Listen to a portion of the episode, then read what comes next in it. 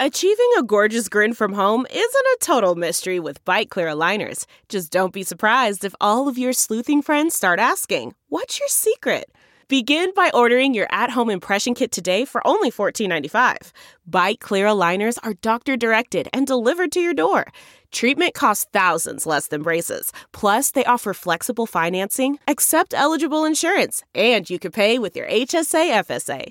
Get 80% off your impression kit when you use code WONDERY at Byte.com. That's B-Y-T-E dot com. Start your confidence journey today with Byte.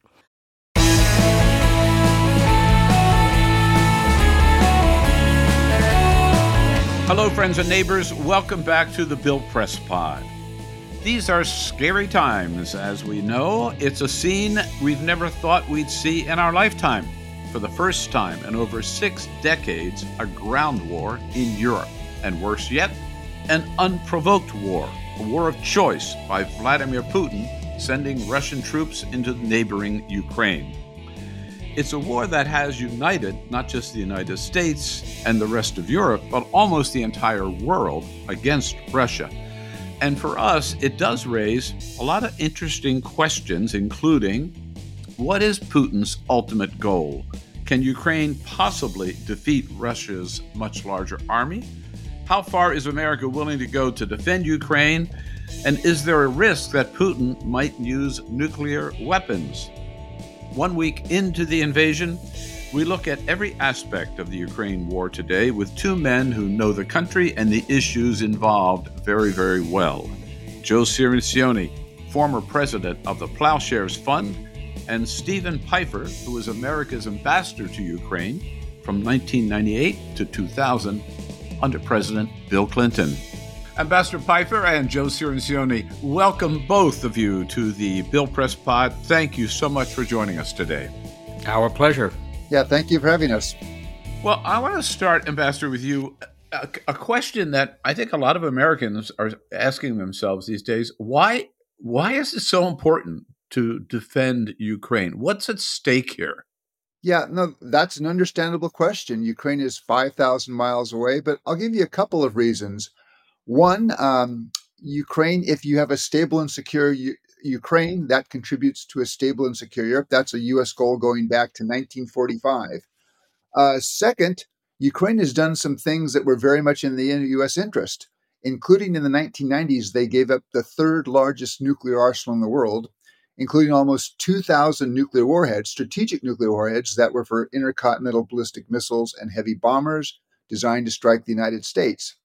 And the third reason is relates to that second reason, which is in 1994, we told the Ukrainians we would care. Mm-hmm. Part of the arrangement by which Ukraine agreed to give up that strategic nuclear arsenal was the Budapest Memorandum on Security Assurances, in which the United States, Russia, and Britain committed to respect Ukraine's independence, its territorial integrity, and committed not to use force or threaten to use force against Ukraine. And Russia has totally shredded those commitments. But in the negotiation of that document and its antecedent, the trilateral statement, we told the Ukrainians, look, it's a memorandum on security assurances, not guarantees, because if there's a violation, we're not guaranteed, we're not telling you the 82nd Airborne is coming, but we will take an interest. We will take an interest. And I think uh, it's important for the United States to uh, live up to its word. And finally, you know, just think about this. This is 21st century Europe. A city of 3 million is now under siege by the Russian army in what is clearly an unprovoked war of choice by Mr. Putin. And the world has to indicate that this kind of behavior is unacceptable. Uh, otherwise, we may have to face worse consequences down the road. So, Joe, the, it sounds like the ambassador is saying there's a lot more at stake here than just the territory of Ukraine. Yeah, I think that's true. It's it's. I wouldn't go so far as to say it's a you know, a clash of civilizations or the kind of uh, high rhetoric that some in Washington want to get into. But you can see just by the reaction of the European capitals um, how important this is. I, think it's been stunning over the last five days to see how uh, dramatically the countries have reacted to this, how deeply they feel two things. One, this is a direct threat to them. This is a direct to the a direct threat to the uh, European security arrangements that have been in place since the end of, of World War II. Uh, and that this is a very emotional issue for them.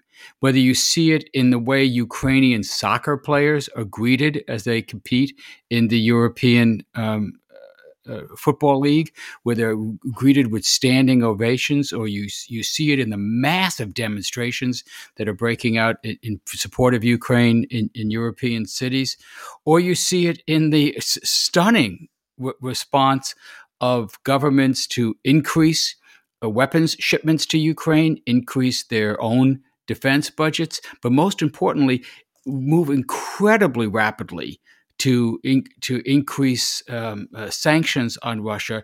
Uh, uh, things that we thought were going to take weeks have been happening in days, and you realize the immense power that Europe and the United States have to cripple a country as, as large as Russia, not by military means, but by economic means. All of this is developing so rapidly that that we, we, we don't have time yet to, to understand the profound changes in the global security structure that this war is unleashing. Yeah, can I, can I, let me just uh, agree completely with everything that Joe just said and take the case of Germany. In the last five or six days, you have seen come undone five decades of German policy towards Russia, this special relation with Russia. And in the last five days, the Germans have basically said they're going to kill the Nord Stream 2 gas pipeline. Uh, they've agreed to use a swift sanctions on Russian banks. They have changed their policy and are now sending weapons to a conflict zone, Stinger missiles and anti tank missiles. And yesterday, they said we will raise our NATO budget, our defense budget this year to meet the NATO standard of 2%. percent mm hmm And we're going to add 100 billion euros. That's the equivalent of two years of defense spending right now to beef up their defenses. That is dramatically different. And I think it's probably shocked those in the Kremlin. I saw today uh, another example that Switzerland uh, has abandoned its neutral stance here mm-hmm. uh, and said they're going to jump in with extra sanctions uh, against Russia as well. Joe? Yeah, I, I, don't think Putin calculated this. You know, you heard uh, last week that Putin has calculated the cost of sanctions and he's proceeding mm-hmm. anyway. I don't think he calculated this. I mean, you know, when you think of what Putin cares about, his bank accounts in Zurich are at the top of the list. And, and, and, you're you're seeing Europeans and Russians freeze those assets. Just yesterday, we took the unprecedented step of, of cutting off the Russian central bank from SWIFT, the the the, the mm-hmm. international messaging transfer mechanism that allows banks to move money from place to place. That means that the 630 billion dollars that Putin apparently has amassed to with, over the years, precisely to withstand sanctions, it, it may now be beyond his reach.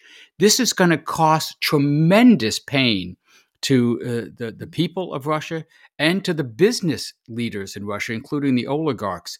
Th- this Putin is facing a threat unlike anything he's experienced in his years of rule.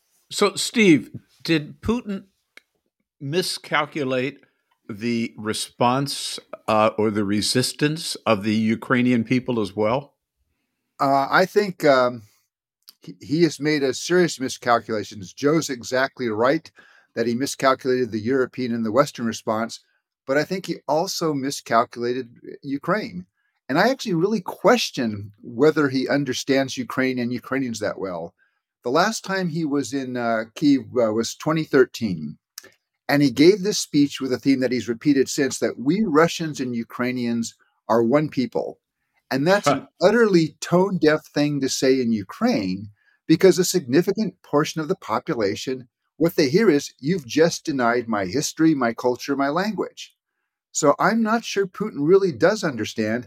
And the military operation that we've seen, I mean, it's been given the massive force that Russia has assembled in occupied Crimea, in Russia proper, in Belarus, uh, you know, there really has not been much of an air campaign.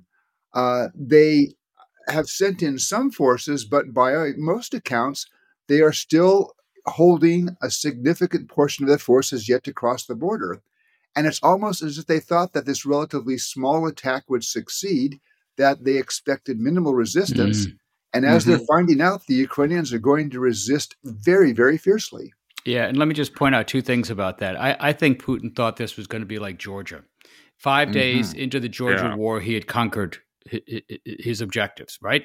Uh, same with the 2014 Crimea uh, incur- incursion into Crimea. Well, th- this is not going at all well for him, and he and he's l- clearly the, the vaunted Russian military machine has been overrated. They have serious problems. Now, we shouldn't take too much solace in this because if this is stymied, you can bet that Putin is pounding the table, demanding more, demanding faster. I wouldn't be surprised at all to start seeing the kind of bombardments that the Russian army perfected in their Syria campaign, where they devastated towns and Syrian cities with massive indiscriminate bombing. I'm afraid this is going to get a lot worse um, before it gets resolved. Wow. Um, were was anything accomplished? Do we know yet anything accomplished at all at the talks uh, at the Belarus border on um, Monday between um, representatives of the Russian government and the Ukraine government? I haven't heard, Steve. Yeah, I think uh, the reports I've seen are fragmentary. I mean, it sounds like that they agreed on the possibility of meeting again, uh, but it doesn't sound like there was any kind of a breakthrough. And and again, given the at least what I think is the maximalist demands or the maximalist position of the Russians or of the Putin, which is the, he talks about the demilitarization of Ukraine and the denazification of Ukraine. Mm. Uh, and that, I mean, that means, I guess, uh, the uh, removal of a Jewish president uh, mm-hmm. from uh, from Kiev. Yeah. Uh, and, and, I just don't see how the Ukrainians are going to be prepared to accept that. And I think President Zelensky, who is striking quite a figure as a wartime president, he also understands that uh, there's a lot of public anger, hostility, rage against the Russian military now, and that may limit him. He can't, you know, start trading away mm. things because I don't think mm-hmm. the population is going to be with him on this. Right. So uh, there may be another meeting, and I think that negotiating channel. It's good to keep it open, but unless the or until the Russians lower their objectives, I just don't see much room for compromise between Moscow and Kiev. But you raise the ultimate question, the, the question, which is, uh, uh and Joe, speak to this, and then Ambassador jump in. What is do we know what is Putin's ultimate goal here? Is it to recreate the old Soviet Union? Is it to occupy um, Georgia and Ukraine? Joe, I'll give you my answer, but Steve knows better than I. Yes, it's to recreate the, the Russian Empire. It's very clear. It's not realistic he, at all. Right? No, I didn't say it was realistic. but just okay. because something is stupid doesn't mean a country won't do it. You know, yeah. the, we learned that in 2003.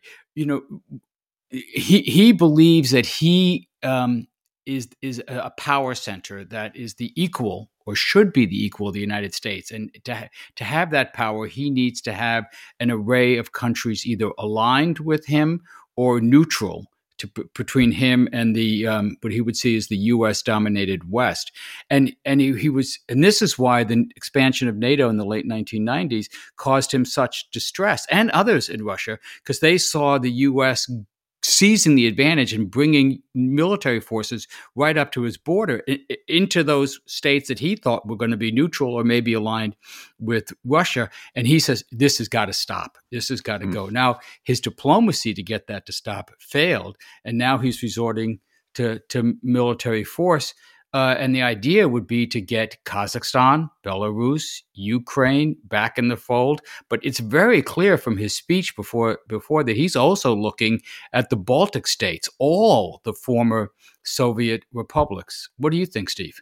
Yeah, I, actually, Joe, I'm going to disagree with you a little bit on here. Uh, first of all, uh, on the question of NATO enlargement, I actually think that NATO took pains to make NATO enlargement as non threatening as possible to Russia. And in fact, up until 2014, NATO had no ground forces in the Baltic states or Poland or Romania. Uh, uh, those deployments only began after the Russian seizure of Crimea and the conflict in Donbass.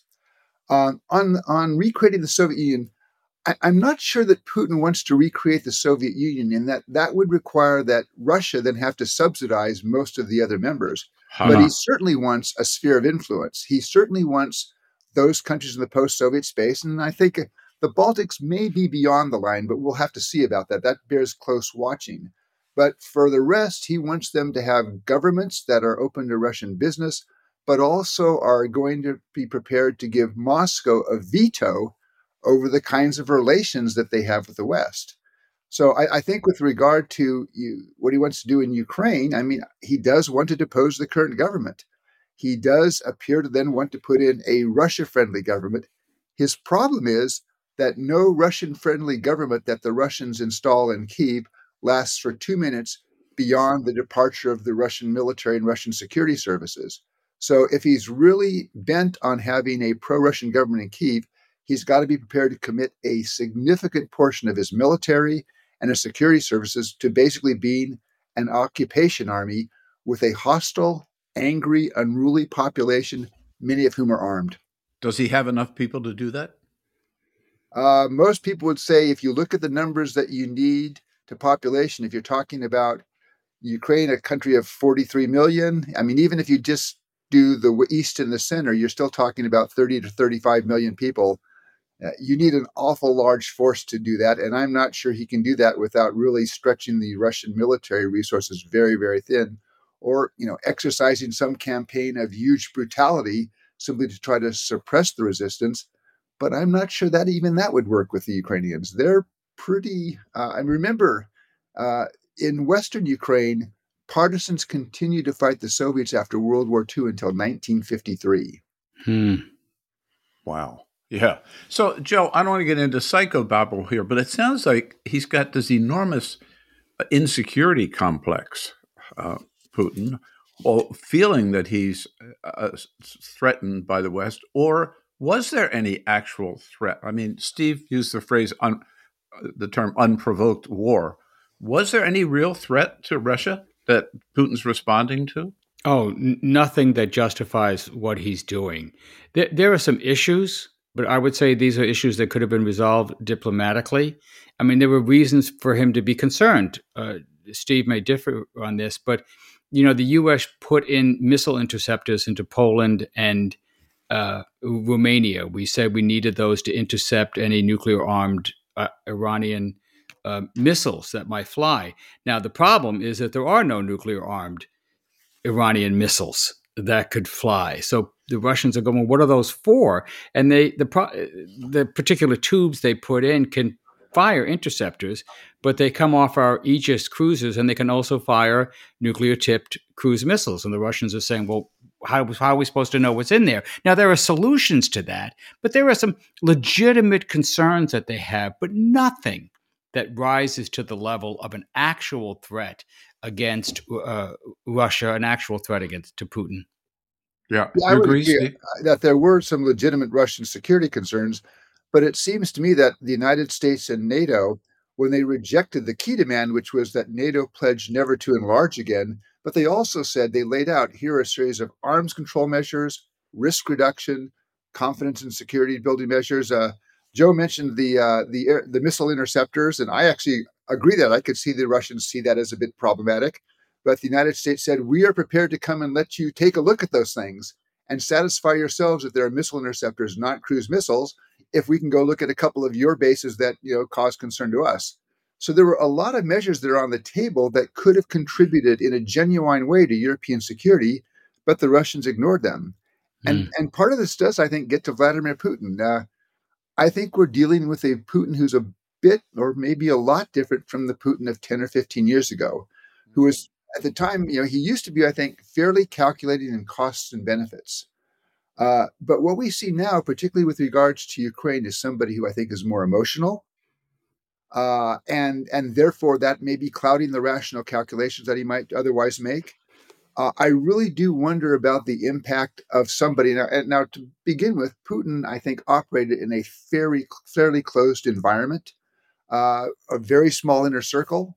Uh, but I think that that uh, inner circle has become even smaller over the past two years because he appears to be paranoid about uh, COVID. So he really has been very isolated for the last two years. And, and, you see it, you know, even yesterday when he met with his minister of defense and, and the chief of the uh, general staff. He's oh, at a was, table. That was so weird. Yeah. Yeah. And, but that's become his pattern. It's weird. Uh, and I think another impact that we're seeing is he's he used to be very calculated in the risks that he took.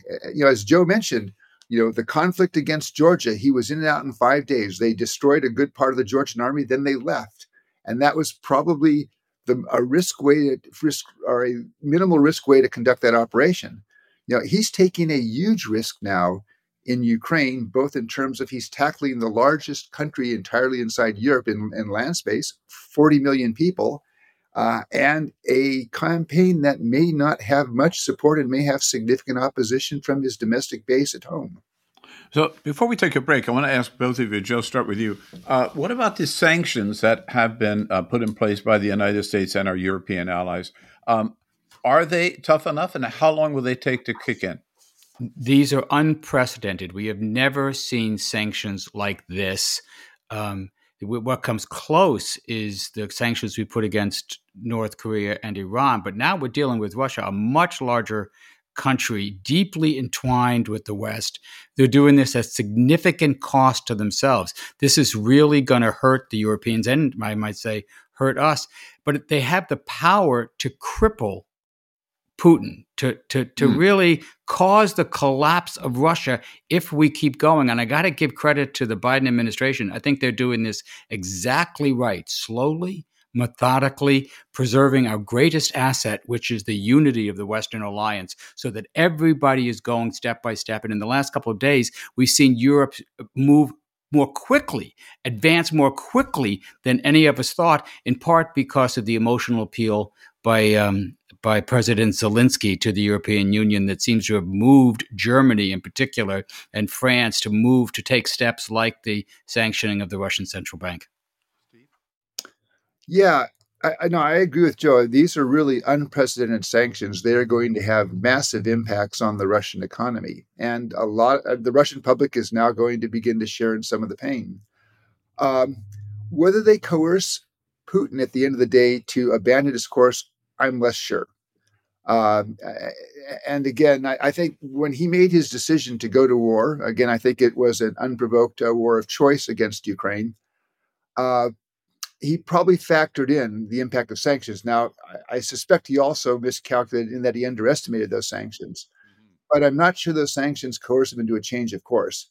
But I would still argue that even if we're not sure that this will cause have a coercion effect, there is importance in uh, exacting or applying punishment for this kind of behavior. Again, this is 21st century Europe.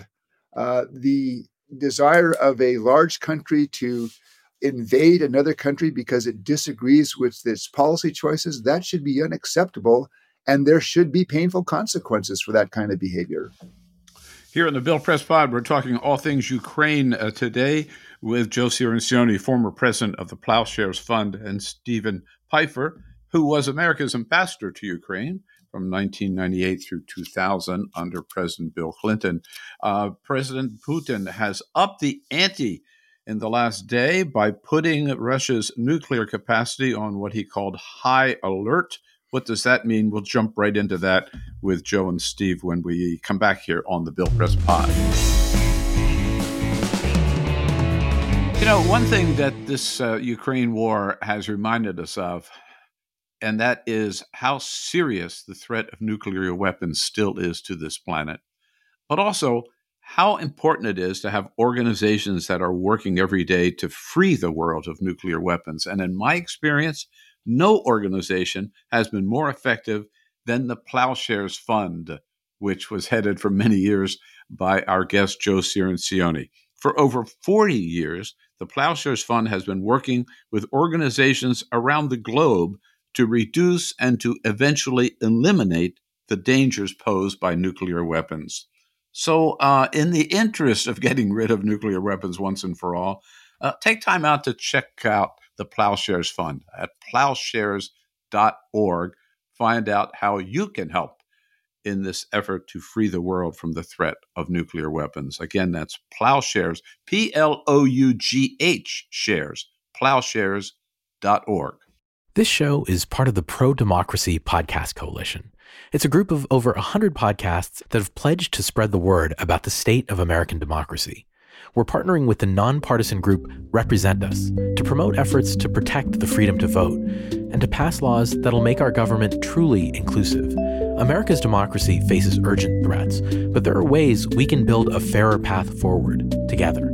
Visit represent.us slash podcast to learn more.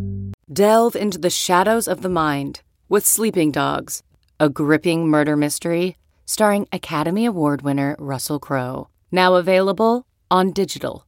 Crowe portrays an ex homicide detective unraveling a brutal murder he can't recall. Uncovering secrets from his past, he learns a chilling truth. It's best to let sleeping dogs lie. Visit sleepingdogsmovie.com slash Wondery to watch Sleeping Dogs, now on digital. That's sleepingdogsmovie.com slash Wondery. the comfort of your favorite seat is now your comfy car selling command center, thanks to Carvana. It doesn't get any better than this. Your favorite seat's the best spot in the house. Make it even better by entering your license plate or VIN and getting a real offer in minutes. There really is no place like home. And speaking of home, Carvana will pick up your car from yours after you finalize your offer. Visit Carvana.com or download the app and sell your car from your comfy place.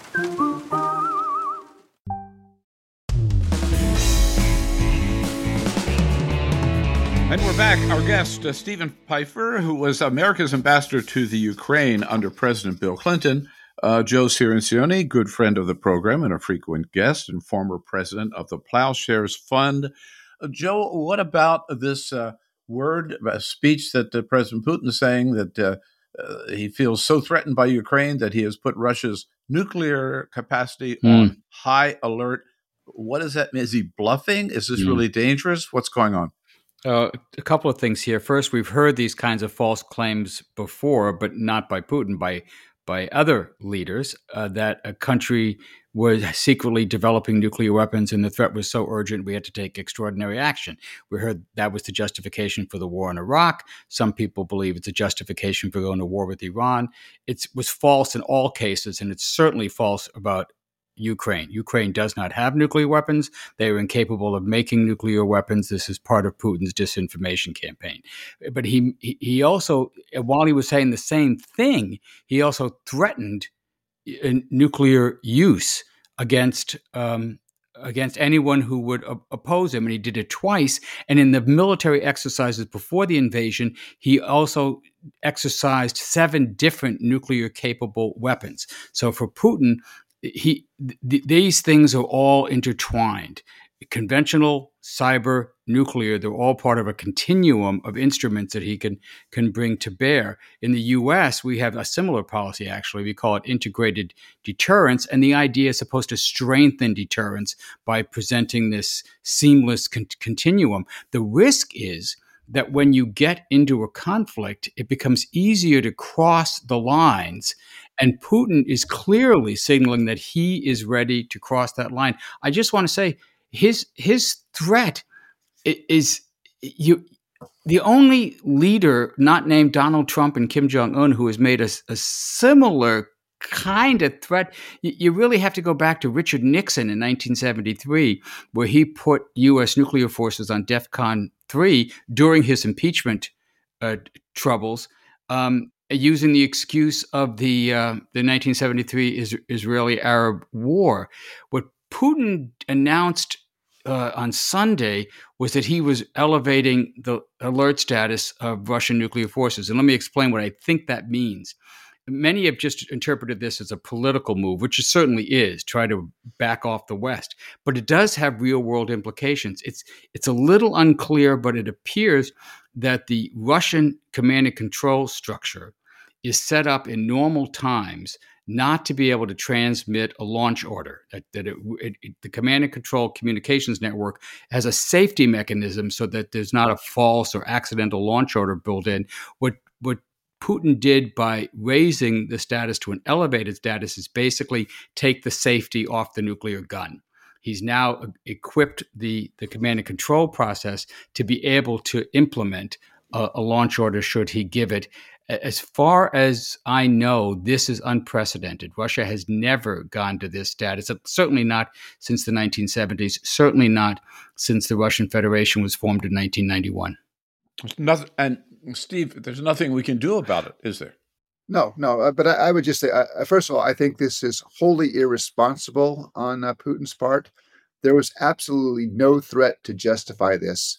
Uh, I mean, if you look at the United States and NATO, they have stated repeatedly that while they will assist Ukraine, that there will be no insertion of American or NATO forces into Ukraine to defend Ukraine.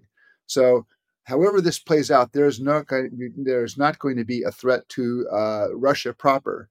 So this is wholly irresponsible. Now, having said that, Putin has a habit of this. Uh, Putin really, unfortunately, talks quite loosely about nuclear weapons. I mean, he even made the claim in 2015 that um, during the Russian seizure of Crimea in 2014, that he was ready to put Russian nuclear forces on alert. When again, the Western reaction in military terms was zero.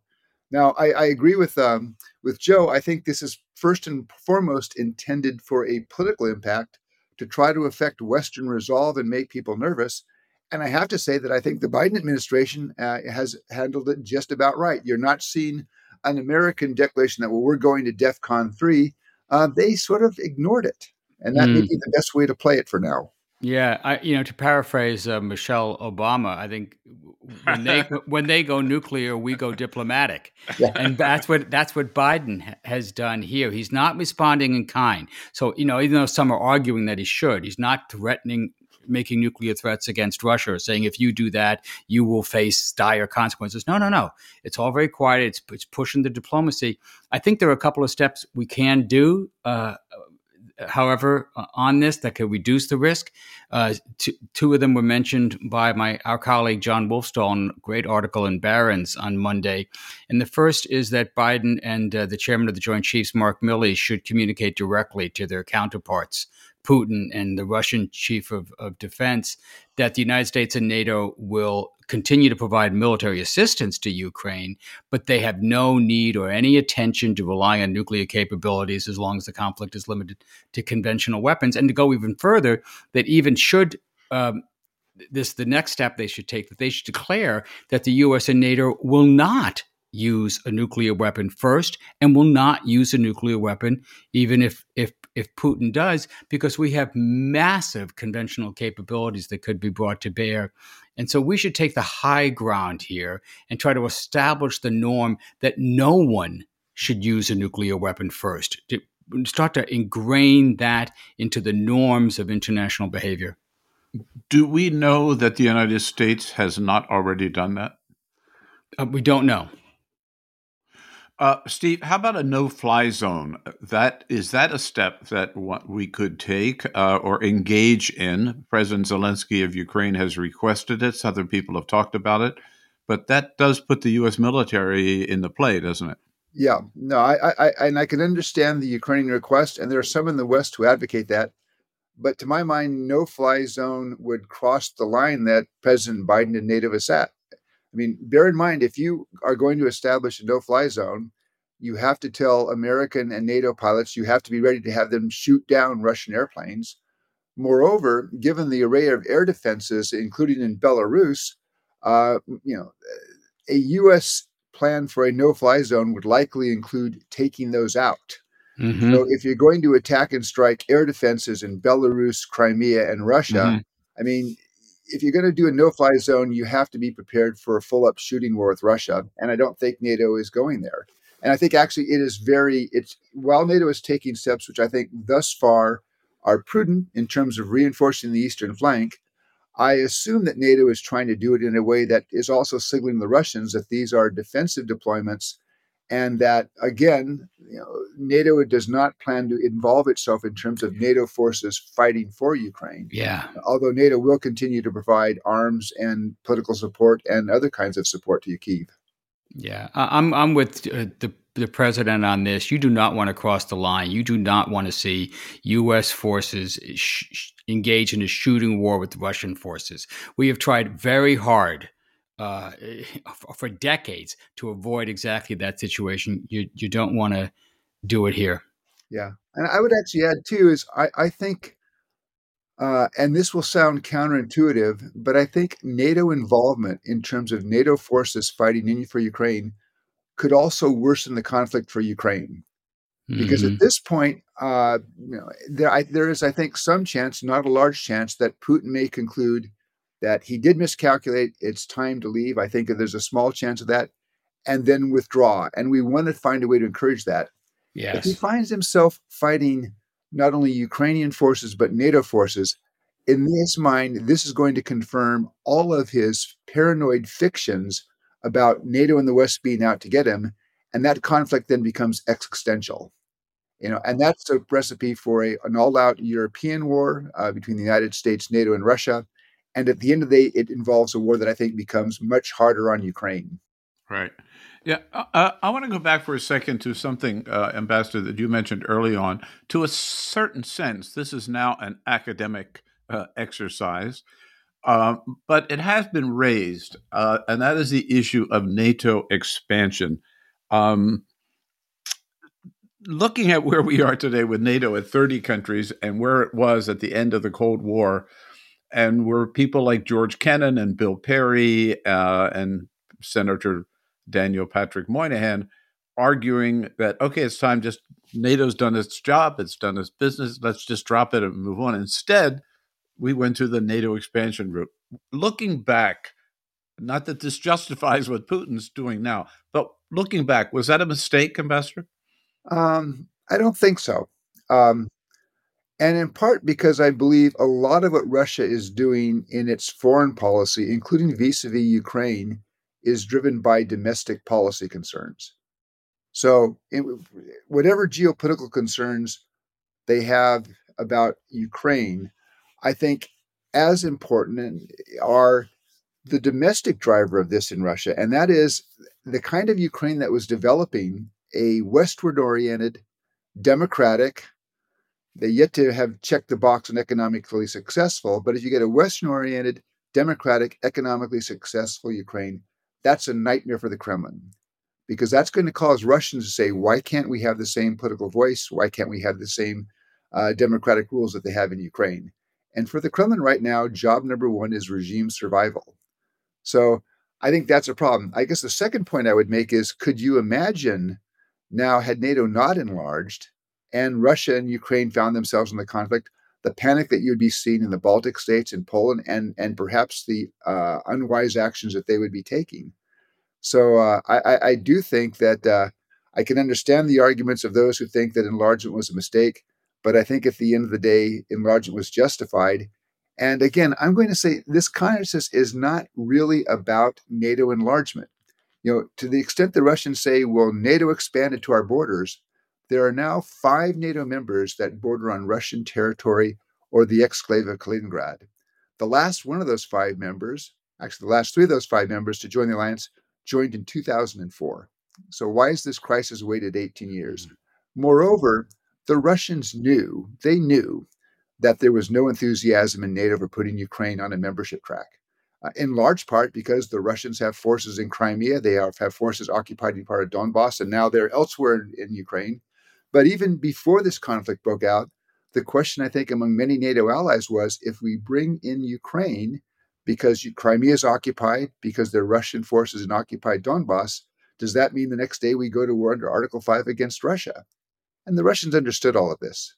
Uh, mm-hmm. So I, I, tend to discount the NATO argument as having, uh, so I mean, certainly this is much more about Ukraine and Moscow's fear of losing Ukraine than it is about NATO. And I would note uh, for their concern about losing Ukraine, nothing has done more in the past eight years to push Ukraine away from Russia and towards the West and toward institutions such as NATO than what the Russians have been doing to Ukraine since the seizure of Crimea and the conflict in Donbass, which had claimed 14,000 lives as of last week. Right. Uh, Joe, but what we see is an open door, right? NATO's open door. Putin obviously sees as a direct challenge. Oh, absolutely. I, I Steve and I disagree on this. Uh, I was against NATO enlargement when it was happening. I uh-huh. thought it, we were taking advantage of a, a weakened Russia, and I understand we did made all kinds of steps to try to reassure Russia, but the way the Russians heard that, um, from my discussions at the time, was, you know, don't worry, sit in your room. We're going to take care of you. Everything's going to be okay. And and meanwhile, their economy was being restructured, uh, encouraged by the United States to uh, sell all the state assets to the people who then became the oligarchs. I think when this is all over, we have to go back and take a real look at our policies over the last 20 to 30 years to try to judge, you know, what what went wrong here? How did this we let this situation develop? Could we have done things differently with Russia, with NATO, with the European Union, and on nuclear weapons? I mean, how is it that 30 years after the end of the Cold War, Russia still has 6,000 nuclear weapons? Why didn't we eh, move more quickly to reduce Russia's stockpile and our Rus- stockpile to remove nuclear weapons from security uh, uh, strategies uh, in the West and globally? Why didn't we pay more attention when people like Henry Kissinger, Sam Nunn, Bill Perry, George Shultz were telling us back in 2007 that unless we moved more to eliminate these weapons step by step, we were going to enter a world that had more nuclear risks, that was more psychologically disorienting, that was more uh, economically um, destabilizing. Well, we are in that world now. That's where we are. But because we didn't take care of business when we had the chance, if we get out of this conflict in one piece, I hope we won't blow it when we have the opportunity uh, to do it again. So uh, I want to close by asking each of you uh, to give your assessment of how well the Biden administration has handled this or is handling this crisis.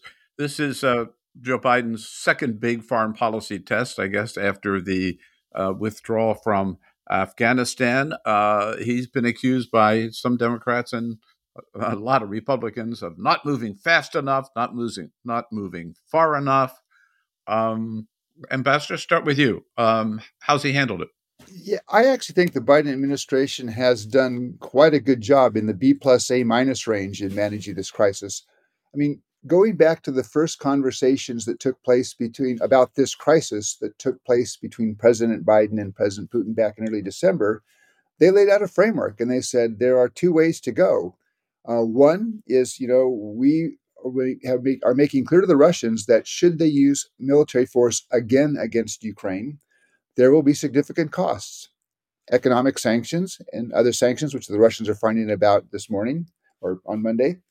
Uh, fi- there'll be more arms supplies going to Ukraine, and NATO will, of necessity, beef up its military presence on its eastern flank. And they laid all of these out almost three months ago. They said the other route is diplomacy to try to address legitimate Russian concerns. And we're prepared to have that conversation. We're prepared to talk about broader European security issues. So I laid the framework out, but the framework really was it depended on the Russian choice. Now, I'd give them a couple of, uh, and at the end of the day, of course, I think the Russians were not interested in diplomacy. Uh, uh, if you go back to, I guess it was Sunday, uh, February 20, 20th, the administration was saying that they were prepared even for a Biden Putin summit, perhaps. Right. S- Secretary Blinken was going to meet with Foreign Minister Lavrov on February 24 after they saw the speech that Putin gave on the 21st, which was not just a justification for recognition of these two breakaway so called People's Republics. It was basically his justification for the war that was then launched on Thursday. They concluded correctly that there was really, at this point, not much reason to talk to somebody like Lavrov because the Russians were not interested in diplomacy. Now, I would also give the administration marks, positive marks on two other things. Is one, uh, they've really managed, I think, the coordination consultation aspect with the allies very, very well.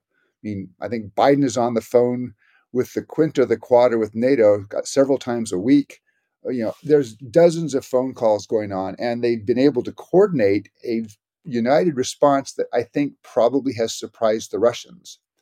The other thing I would give them high marks on, and this is always a tricky question, but they made a choice to declassify some intelligence. And if you go back and look at what they've been saying over the last two and a half months, and they were accused of sort of saying, well, you're giving the worst case. No, you're really calling this wrong. Over the last two and a half months, they've pretty much called each step that the Russians made. And I think they've used that not only to warn people, uh, to I think get people to prepare for a worst case. You know, but they also were able to do things like basically discount any possibility for the Russians to come up with some crazy pretext for attacking Ukraine. So I think they deserve good marks. I actually would give them an A plus. I, I can't. I don't know what they would. Great inflation. do better. Great inflation. Spoken like a Stanford professor. I, I, uh, I, I don't know what they could have done done better here, and uh, preserving the NATO unity is just outstanding. They certainly learned their lessons from what happened in Afghanistan. The the use of intelligence to sort of both let the world know what was going on and to let Putin know that we are deep inside your operations. You know, that very closed group. I wouldn't be surprised if one of those people was talking to intelligence sources in the United States because we we we revealed the order to invade. I mean, that is quite inside baseball here, and we talked about that. And uh, and also, I I got to say the way that that Biden really has emerged as the leader of the West here, even as the West is changing before our eyes with a much more assertive European Union, with a much more um, united European leadership uh, emerging here. I um, I think this might be Biden's uh, finest hour and, and could be the moment that is defining his presidency. I have to add too. I would give them high marks for keeping the American people informed every step of the way of what we're doing and why.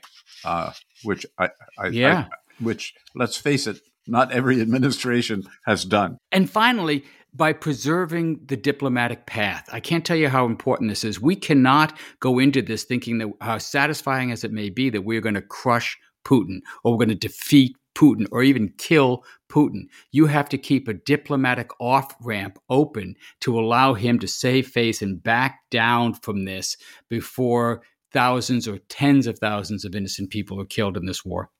Exactly. And I think there's actually the White House is ready to do that. You know, if there were some indication from the Russians that that they were in fact looking for a way out, you know, you could dress up the things. I mean, the negotiations that have been offered, yeah and I think would would be on offer. And we knew how to do these things. We yeah. did them in the Cold War. We did them in the '90s. But you could dress it up in a way that I think would allow Putin to save some face. But that's not going to happen until Putin gives an indication that he, in fact, wants a diplomatic off ramp. Well, we're not at the end yet. We'll be watching it very closely, uh, but we know and understand a lot more about it thanks to the two of you. Ambassador Pifer, thank you so much for your great service, for decades of service uh, to our country uh, and for joining us today. And Joe Cirincione, all the years that you've spent on this mission to uh, not only reduce the number of nuclear weapons, but to get rid of them, eliminate them from the face of the earth. Thank you, Steve. Thank you, Joe. Thanks so much for joining us today on the Bill Press Pod. Thank you. Thank you. And that's it for today's podcast with Ambassador Steve Pifer and Joe Cirincione on the war in Ukraine. As that war continues, we'll keep watching it uh, this week. We'll also take a look at President Biden's State of the Union, as well as uh, Ketanji Brown, Judge Ketanji Brown Jackson, as she makes her uh, first rounds of the U.S. Senate, lining up support for her nomination to the Supreme Court. And we'll talk about all of that with three of top Washington's top political reporters this Friday on our Reporters Roundtable on the Bill Press Pod. Should be a lively roundtable. In the meantime, have a good week. Take care of yourselves. Stay strong. Stay safe. And come back and see us on the roundtable for the next edition of the Bill Press Pod.